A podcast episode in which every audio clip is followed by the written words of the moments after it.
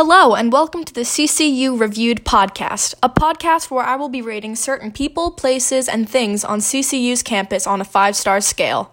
I'm Chloe Wendler, and today I will be discussing one of the most important parts of CCU life the drinking water.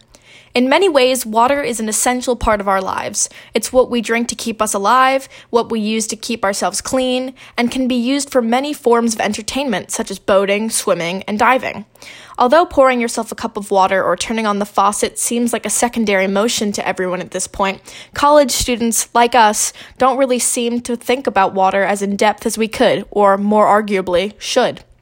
Most of the time, coastal students get their drinking water from the drinking fountains or stations scattered around every building on campus. The shiny silver magical water machines allow us to fill our water bottles and drink water in a comfortable and timely fashion sturdily mounted against any blank concrete wall at about three feet off the ground, these fancy looking water dispensers are quite easy to use.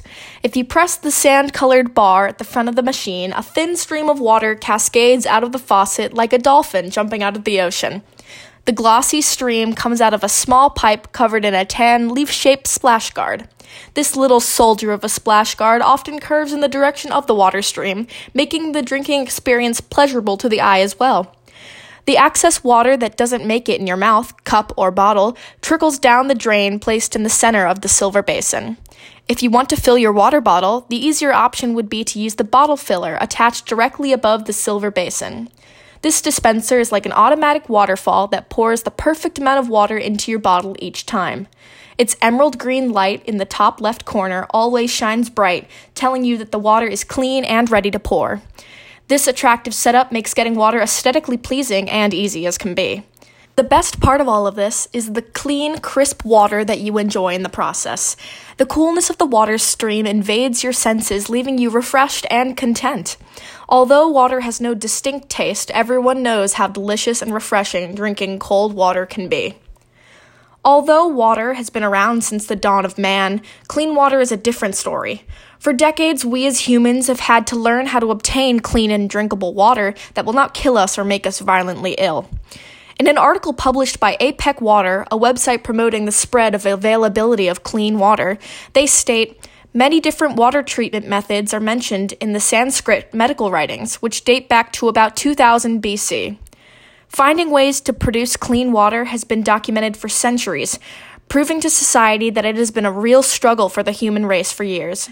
Now that's a hashtag struggle if I've ever heard one. After we found an innovative and foolproof way of creating clean water, the next thing we did as lazy humans was to find a way to make it accessible in our everyday lives, and poof! That is where the water fountain comes into play. The first water fountain was invented in the early 1900s by a man named Halsey Taylor, but many upon many changes have been made since its creation, like maintaining levels of chlorine and other organic compounds in the drinking water, along with keeping it chilled. This relatively new technology was a feat for its time and has been extremely useful. For something students use on the daily, we sure don't think about how it was created enough.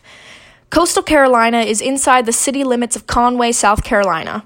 Clean water has been supplied on Coastal's campus ever since it opened in 1954. According to Rain Mungo, the Director of Facilities Planning and Management, we purchase our water through the Utilities Department. The water is supplied to the City of Conway through Grand Strand Water Sewer. The Grand Strand Water Sewer was created years before Coastal was a glimmer in Conway's eyes and currently provides thousands of Conway residents with clean and accessible water services. Coastal is in very close proximity to the headquarters of GSWSA, which is very helpful if you were a science student here interested in studying water. Most students use the water fountain multiple times throughout their day, so why not learn about where the water comes from? After all, the curvy little water stream doesn't just appear magically out of the fountain. To survive every day, humans, animals, and plants alike need to drink or absorb water. No matter how big or small you are, water is one of the most important parts of life for any living thing. Funny enough, some people don't drink enough water or refuse to drink water. I cannot even fathom not drinking bottle after bottle of water each day. As a performer and college student, water is my savior. After a long day of walking around campus, what is the first thing I turn to? Water. After a two hour workout dance class at 9 a.m., what do I immediately grab? Water. After a huge performance on stage under terribly hot stage lights in a heavy costume with no breaks, what is always there for me? Water. I can remember countless times these exact moments have happened to me. Recently, I performed in a show where I had to jump rope on stage in replacement of dancing for an entire number. After weeks of practice and gallons of water, one of the best memories I have of this number is all of the cast members rushing off stage, grabbing their water bottles, and chugging immediately. Throughout the number, the only things on our mind were, when will this be over? and water. You cannot sit there in your chair or couch and tell me that you do not know the incredible feeling of drinking ice cold water after a hot summer's day outside. Sitting on the beach last week, I started overheating from laying in the sun for too long. Side note, I do not recommend doing that to yourself no matter how much you are having on your fun beach day. And craving water with every dehydrated cell in my body. Now for a quick interruption because all this talk of water is making me thirsty. all right, and we're back. Going back to a previous point, there are people in this world that just don't drink water. How is that even possible? In an article written by Quinn Myers of Mel magazine, he compiled interviews from many different people who allegedly hate drinking water. In an interview, wide receiver for the New York Giants, Odell Beckham Jr., said that he hates water so much he'll fight through painful cramps rather than hydrate. When you get that stomach, it's all slushy, he told the reporters. I'm trying to stay hydrated, but sometimes I just gotta get an IV. Imagine hating water so much that you rather be in pain during an NFL playoff game than grab some water on the sidelines. Not only are famous athletes not drinking water, but famous artists too. In an article written for Vice magazine, famous rap pop artist 21 Savage attested to not drinking water almost at all until he started dating a supermodel, who in turn forced him to do abnormal things like drink water. It is crazy to believe that two famous and respected people in our arts slash sports culture today are promoting unhealthy habits like not staying hydrated. I mean, think of all of their fans out there. All of the people that want to be a famous football player like Odell, but then find out, well, if Odell doesn't drink water and he's a famous football player, if I want to be famous like him, I won't drink water either. The same goes for fans of 21 Savage.